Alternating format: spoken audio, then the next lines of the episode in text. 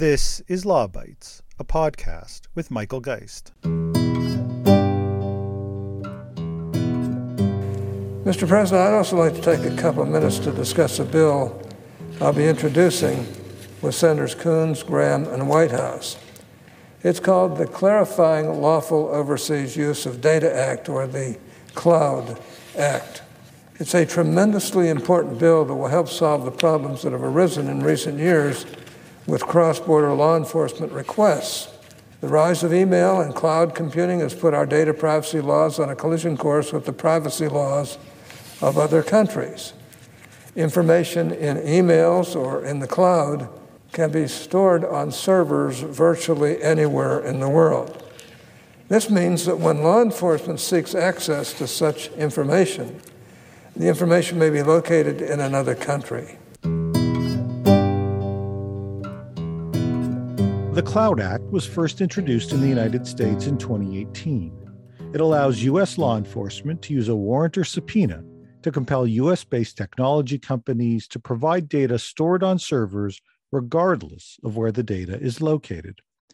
Canada and the US recently announced plans to negotiate a Cloud Act agreement, which would ease cross border disclosures of data between the two countries.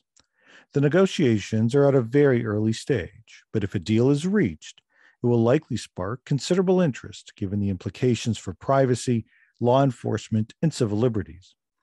David Fraser is a lawyer with McInnes Cooper in Halifax and one of Canada's leading privacy law experts. He regularly acts for clients on data disclosure matters and was one of the first to highlight the negotiations and its implications on his YouTube channel.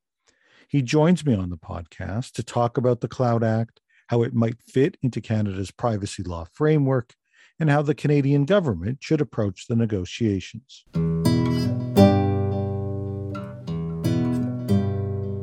David, thanks so much for joining me on the podcast. Oh, it's my pleasure. Happy to. I'm really glad that, that you've come on, come on board. You know, you've been doing some really interesting YouTube videos focused on a whole range of privacy issues, and you recently had one that I think people really need to pay attention to. I certainly did, and that's why I wanted to bring you onto the podcast because as people's attention is, is I suppose, unsurprisingly focused elsewhere, there's a, a lot going on.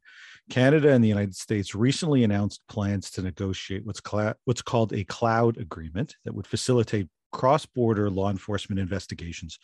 Can you get our conversation started by explaining the announcement and exactly what a cloud agreement with the US might mean? Sure. Yeah, it's not as though there's nothing else going on these days, eh? Uh, so at a, at a high level, what the Cloud Act does is a couple things. So first, on one hand, it clarifies that U.S. companies that if they are subject to a US search warrant, that search warrant can require that company to hand over data regardless of where it's located. And so this was in response to a case often referred to as Microsoft Ireland, um, which I'm sure many of your, your listeners would recall from a while ago, where US law enforcement was looking for data from Microsoft that Microsoft had hosted on a server in Ireland. And they resisted uh, and went all the way to the Supreme Court of the United States, ultimately became moot because the Cloud Act was passed that made it clear that US companies have to hand over information regardless of, of where it is. But the thing that affects us in Canada mainly is it sets up a framework in the United States for the US government to enter into agreements with like minded governments to fast track law enforcement requests for user or customer information. And so it takes down barriers on the US side of the border that have generally inhibited a number of different kinds of uh, foreign law enforcement requests.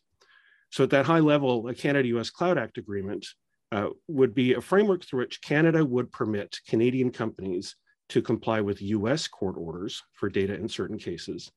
It would also permit US companies to comply with Canadian court orders. Because right now, the power behind Canadian US court orders actually ends at the border.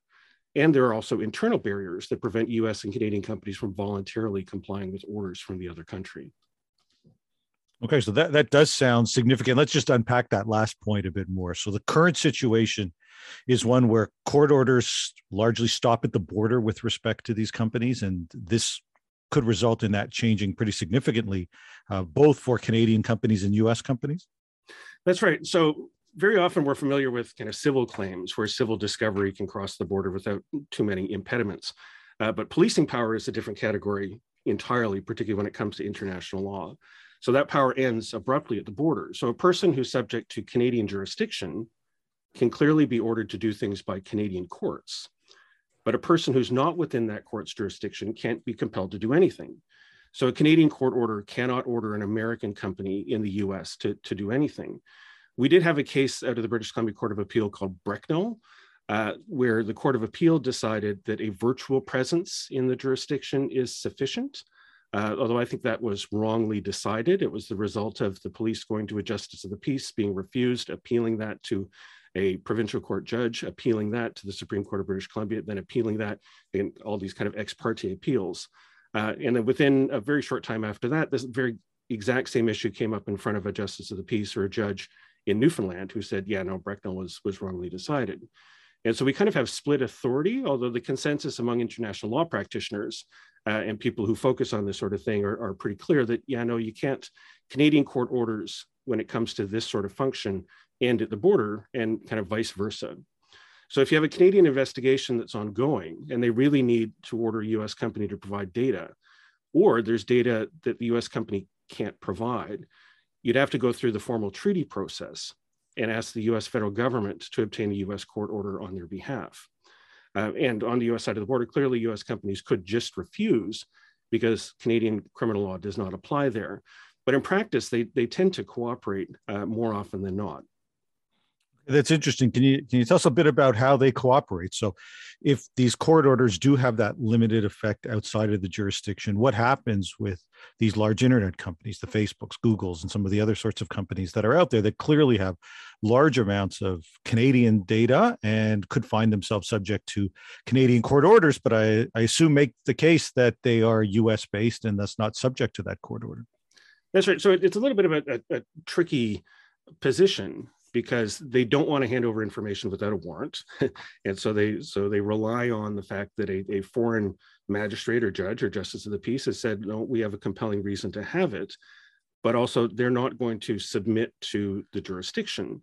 And so it more often than not it's framed in terms of voluntary cooperation. You show us an order and we're going to voluntarily provide the information that we can as long as it doesn't risk them violating their own domestic laws so most of the big internet companies have policy documents on their websites that are publicly available that explain their practices. Uh, many of them have transparency reports that will also let you know that thousands of Canadian requests are sent to US companies every year and they're responded to. But the big issue for Canadian law enforcement, uh, so I referred to they'll voluntarily cooperate as long as they don't risk violating their own domestic law. The issue is something called the Stored Communications Act, which is a US federal law. And it was uh, part of the Electronic Communications Privacy Act. And this law essentially says that law enforcement in the US, law enforcement anywhere actually, cannot get access to the contents of communications held by US service providers, except with a qualifying US federal or state warrant. Uh, so the US provider can't provide Canadian police with the contents of communications under a Canadian production order.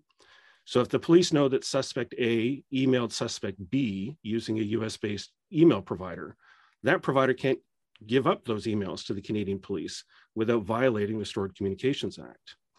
So, in order to do that, because it can only be provided with a qualifying US federal or state warrant, they, the Canadian law enforcement goes to the Canadian government, who knocks on the door of the US government, asking them to get a US warrant on, on their behalf.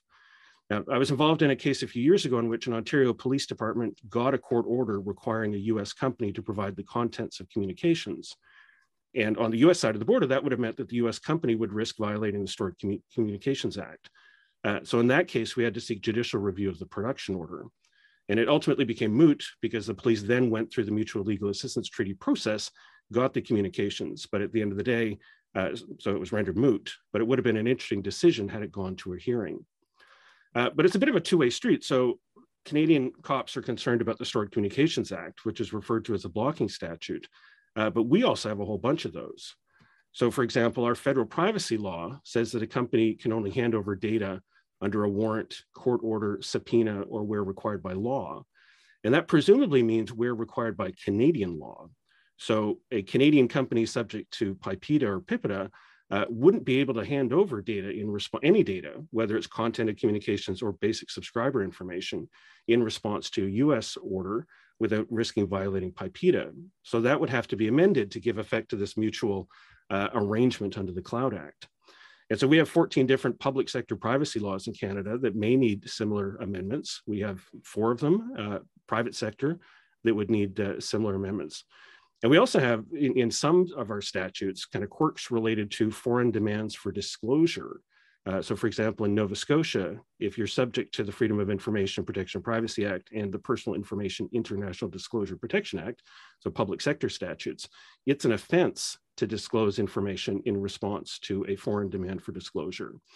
And obviously, that would have to change if they wanted to make sure that the Cloud Act would apply uh, to those entities, which is an open question whether or not uh, public sector entities would be required to comply with this, or for if the information is held by a government agency, whether it would continue to have to go through uh, the MLAT. Okay, so it gets pretty complicated in Canada if we're if, if we end up with an agreement where we're going to try to remove some of these impediments or so-called blocking statutes i'm trying to to visualize a little bit you know what all this looks like. And it sounds as if you know there there may be initial attempts to request the information under some circumstances.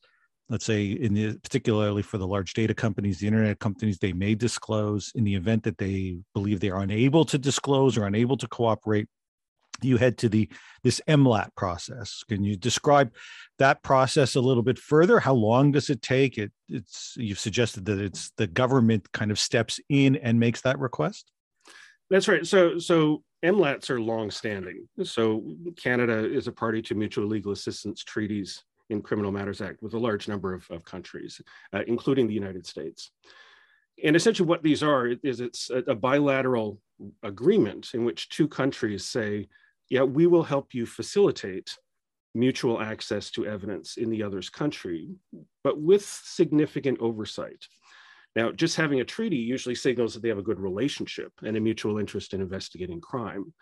Uh, and essentially, it says you send us the request and we'll see if we're willing to help you. So the process is multi step. So, Canadian police, if they're looking for information that's in the United States, they go to the Canadian Department of Justice with a request. And the Canadian Department of Justice then decides, they take a close look at it, hopefully, and decide whether or not to pass it along.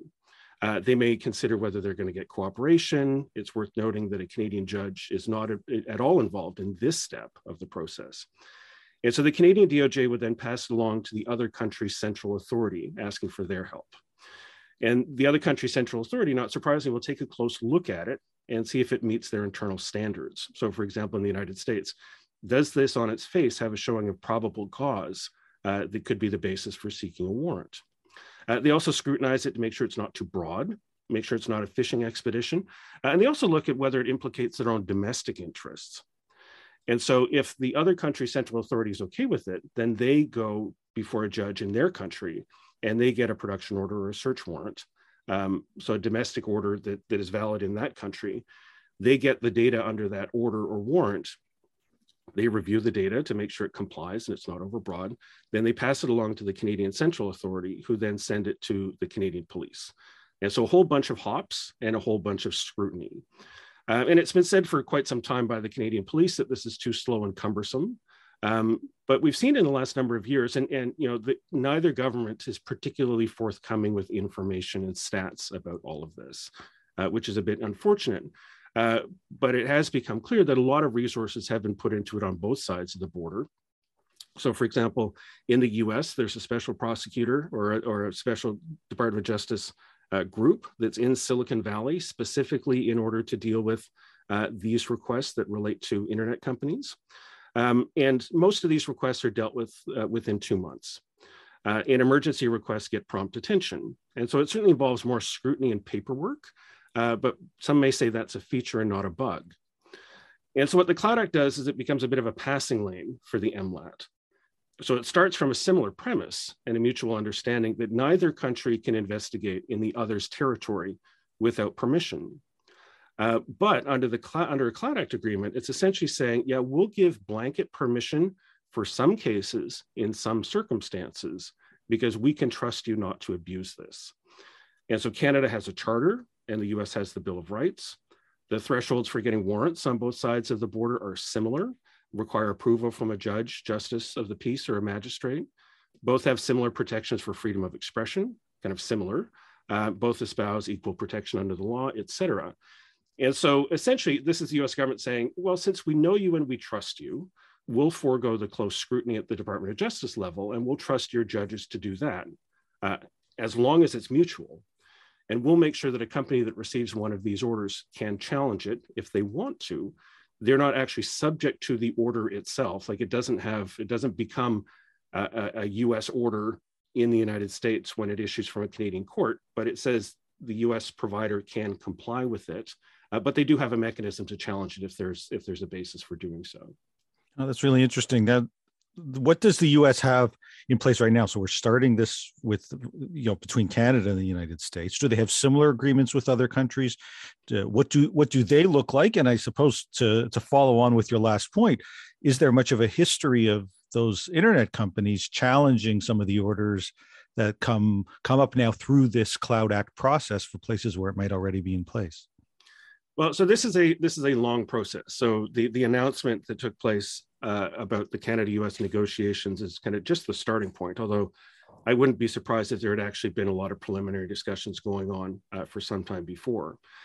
But since the Cloud Act was passed in 2018, we only have two Cloud Act agreements between the United States and, and other countries. Uh, we have one with the United Kingdom and another one with, with Australia. And to kind of add to the time that it takes, and you know, time and scrutiny are, are good things in circumstances like this because you're you're kind of lowering your shields in a sense, and you want to make sure that you're comfortable doing that. Um, what has to happen is the agreement is negotiated, and then the U.S. Um, uh, Department of Justice, the Attorney General, lays in front of the U.S. Congress for at least six months, kind of a package of material saying we are satisfied that this country uh, has a, a, good legal system, respects the rule of law, et cetera, et cetera, et cetera. So there's a long uh, buildup to ultimately it coming into effect. And also during that time, it gives the, the other country uh, the time to uh, lower their blocking statutes in order to make this truly reciprocal. And so we've, we've seen the US, uh, United Kingdom and the US Australia agreements, and I think they provide a good model for what we can likely expect in a, in a Canada US agreement, but I wouldn't think it would necessarily be identical. Uh, so one thing to note, it doesn't replace the MLAT, which will always be available for requests that don't fit within the agreement's framework. And the agreement is, I expect to be relatively well tailored for certain kinds of cases and certain circumstances, and anything else will still continue to go through, go through the MLAT. Uh, so the agreement would generally only apply to investigations of serious crimes. So in the case of the UK agreement, that's uh, those are offenses with a three-year maximum and above. So if, if it's an offense that has a two-year maximum term of imprisonment, no, it's not serious enough to, to go through this process. If you want to investigate it, go through, go through the MLAT. I think it'll be interesting to see how a Canada-US agreement applies to things outside the criminal code uh, like CASL. So our anti-spam law has notices to produce, which don't have judicial oversight or just signed off by somebody at the CRTC uh, and can purport to require the production of significant uh, amounts of information and significantly sensitive information. And we also have in, in Canada a whole bunch of administrative bodies that have subpoena power uh, that can compel the production of, of records. And it will be interesting to see whether or not those are addressed in a Cloud Act agreement or those are still going to have to go through the MLAT. And, and many of them aren't even, uh, the MLAT isn't even available because they're not actual criminal investigations, they're regulatory. Uh, so it might be a matter of um, dealing with uh, still kind of letters rogatory in some circumstances. Um, and so, and, but the agreements also still have some government involvement, or at least the uh, the, the current ones with the UK and Australia do, so that data other than basic subscriber information is routed through the requesting government so that there's still some insight into what's going through the pipe. Uh, it's not scrutinized by the other governments, but if so, for example, if, if Canadian law enforcement is looking for uh, information uh, other than basic subscriber information, that would still go through the Canadian Department of Justice uh, to at least have some visibility into, I guess. But so implementing this is a slow process, and, and I haven't seen any reported decisions related to either the UK or Australia yet. Uh, but I expect there will be some before uh, before too long. Uh, but also in in a bunch of cases, uh, when a, a, company goes to court to resist something like this, it's not necessarily kind of widely reported on. Um, and so one may have to do some digging in order to try to find it. Okay. So there, there may be stuff happening, but it's not necessarily public, at least not yet.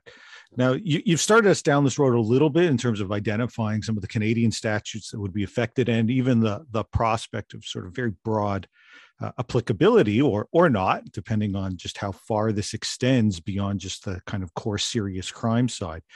But uh, you know, I think Canadians will be left to wonder about how this fits within sort of that broader framework and some of the privacy concerns it might raise. You know, for example, I spoke with Christopher Parsons about lawful access on this podcast just a couple of months ago. We've had cross-border data transfer issues that have raised concerns now almost dating back nearly 20 years in British Columbia. You know, what are some of your thoughts about, you know, how this is going to either shape Canadian privacy law or have an effect or impact what our laws look like? Uh, I will be interested to see how the Canadian privacy community uh, reacts to this. Uh, because, yeah, as you said, going back 20 years to the uh, the British Columbia uh, Health processing outsourcing and the USA Patriot Act scare, um, that got a lot of attention and it got a lot of a lot of traction, resulting in legislative changes in British Columbia and then in, in Nova Scotia to prevent personal information from being transferred outside of Canada uh, or stored outside of Canada or accessed from outside of Canada uh, for public bodies in those two those two provinces. And so one of the commitments in, in the agreement is that Canada is going to have to make sure that its domestic law permits the disclosures to US authorities as contemplated under the agreement, which will mean that our private sector privacy laws are going to have to be changed to specifically permit these disclosures in response to US warrants, which I think is currently prohibited. And so we'll need to, so uh, whether or not British Columbia and Alberta are going to be keen to change their statutes uh, for uh, a Canadian kind of federal purpose I'm not sure. Uh, I would expect they do because policing is administered provincially in our provinces. Uh, and so British Columbia police are having the same issues getting access to data in the US. And, and so I think there is a, there within governments at least, there will be a public policy imperative to, to make this happen. Um, there's also one needs to turn our minds to, and, and the, the, the devil will be in the details and the proof will be in the agreement, is what providers or what companies or entities are actually subject to receiving and responding to these sorts of orders. So in the UK agreement, covered providers are limited to private companies. Uh, but in our, well, I think probably worldwide, private companies often provide services to governments. And so in Nova Scotia, I think I referred to earlier, uh, it's an offense for a service provider to a government agency to provide data in response to a foreign demand for disclosure. And so it'll be interesting to see how covered provider is defined in Canadian in the Canadian agreement and whether this prohibition in Nova Scotia will have to go. And so I, I think at the end of the day, or, or, through this process, removing these barriers will likely be contentious in light of the historic privacy scare regarding the USA Patriot Act. Uh, and I'm also concerned that while the government is changing the criminal code to provide for these sorts of cross-border orders, so for example, in the UK, they amended their criminal law uh, to create an international production order. And I think Canada will have to do the same because Canadian criminal law does not have any effect outside of Canada. And it can't, it can purport to if, if Parliament specifically puts it in there. But so they're going to have to implement a new form of production order. And I think that there will probably be a temptation to use that as an opportunity to implement the lawful access agenda that the Canadian police and folks in public safety Canada have been lobbying for for years. And so, in particular, they've been looking for warrantless access to basic subscriber information and telecommunications metadata without a warrant.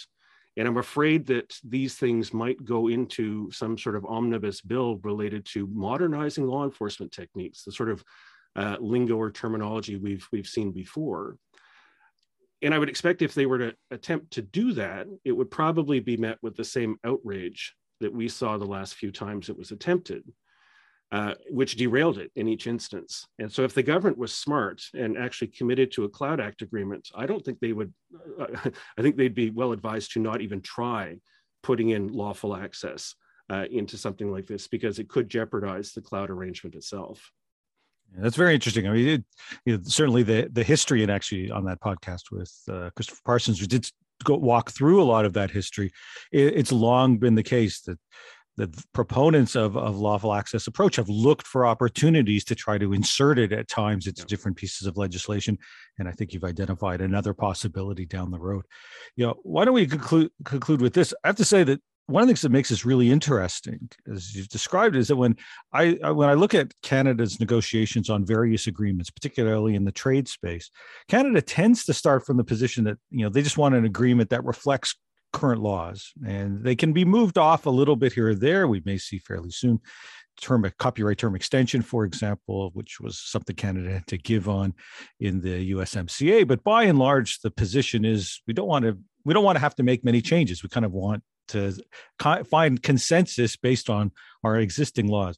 You've described something that would result in really significant amounts of changes, both federally and at the provincial level. So we're talking about a, a pretty significant overhaul in many respects of a lot of statutes to make this thing work. Can, can you describe, you know, what kind of cautions or guardrails do you think we need as Canada moves forward uh, with this process? Well, Michael, I, I think I'm I'm broadly hopeful that this can be done with tweaks rather than overhauls and, and properly tailored ones.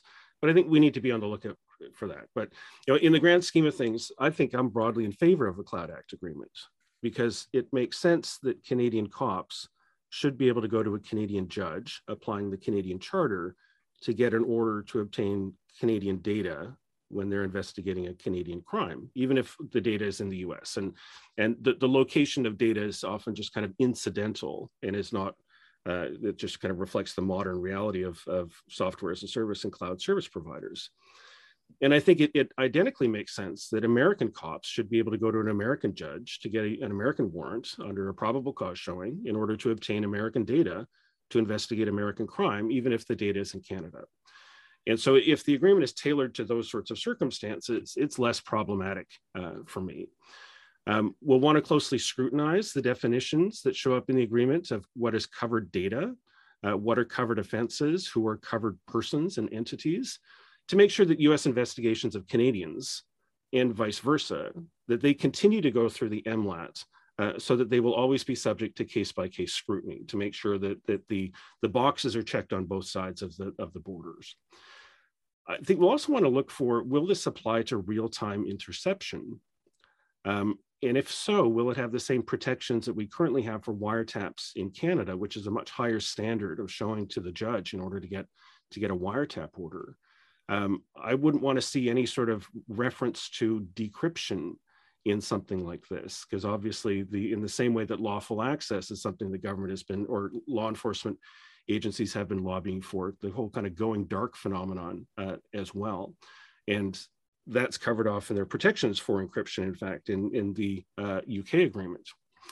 Uh, finally, I'd want to see that there's nothing in the agreement or the resulting law amendments that limits transparency. Uh, we should understand, once this is implemented, how many of these orders are issued, how many accounts are affected, and also what is the nature of the crime that's being investigated. So we should know this uh, for orders in, in both directions. And certainly the large service providers, the Googles, the Twitters, the Metas, et cetera, uh, do have transparency reports and they're, they're willing to disclose this information in order to be kind of transparent about what they're receiving, what they're seeing and what they're and how they're responding to it. I really hope that there's nothing in the agreement that would limit their ability to do that. And I, I, I would hope, but I don't expect that there could be something on the Canadian side of things requiring uh, courts to report or law enforcement agencies to report how many of these are issued uh, and related to how many accounts, and also what's the what's the nature of the of the crime. Um, because in, in some ways, the the express lane in, in the MLAT uh, or express lane around the MLAT in a Cloud Act agreement kind of removes some of these or a lot of these from the case by case scrutiny and so we should make sure that there is an ability for at least big picture supervision and understanding about what in fact is, is going on. And so it will be interesting to see how this plays out in the, in the, next little while. It will be interesting to see what sort of consultations the, the government of Canada actually does, probably informally, uh, while it's negotiating this, uh, this agreement, um, and uh, whether or not there will be a, a meaningful opportunity for, for public input uh, into this process. Certainly once Uh, once a bill is laid in front of Parliament after a Cloud Act agreement is negotiated, the parliamentary committee will have to scrutinize it, and, and there will hopefully be an opportunity for for discussion. Uh, but I would hope that that that process uh, begins in a meaningful way before that milepost. Yeah, no, I, I certainly agree with that sentiment. We've seen too many instances where agreements are negotiated and it, it feels more like a rubber stamp process because there's just such limited flexibility in terms of making change once you've actually reached that agreement. The time to to consult and address potential concerns in many ways is before you've finalized the agreement not after it's done and now you're just seeking that final approval. It, it, it definitely sounds like that there's a lot to be thinking about and i'm really grateful that you've put this on the public's radar screen and hopefully there'll be opportunities for the public and most certainly yourself to to speak out on it as as we move down this process. Uh, so, David, thank you so much for for doing for that work and for joining me on the podcast. Well, thank you, Michael. It's it's been a pleasure. That's the Law Bytes podcast for this week. If you have comments, suggestions, or other feedback, write to lawbytes at pobox.com. Follow the podcast on Twitter at lawbytespod or Michael Geist at mgeist.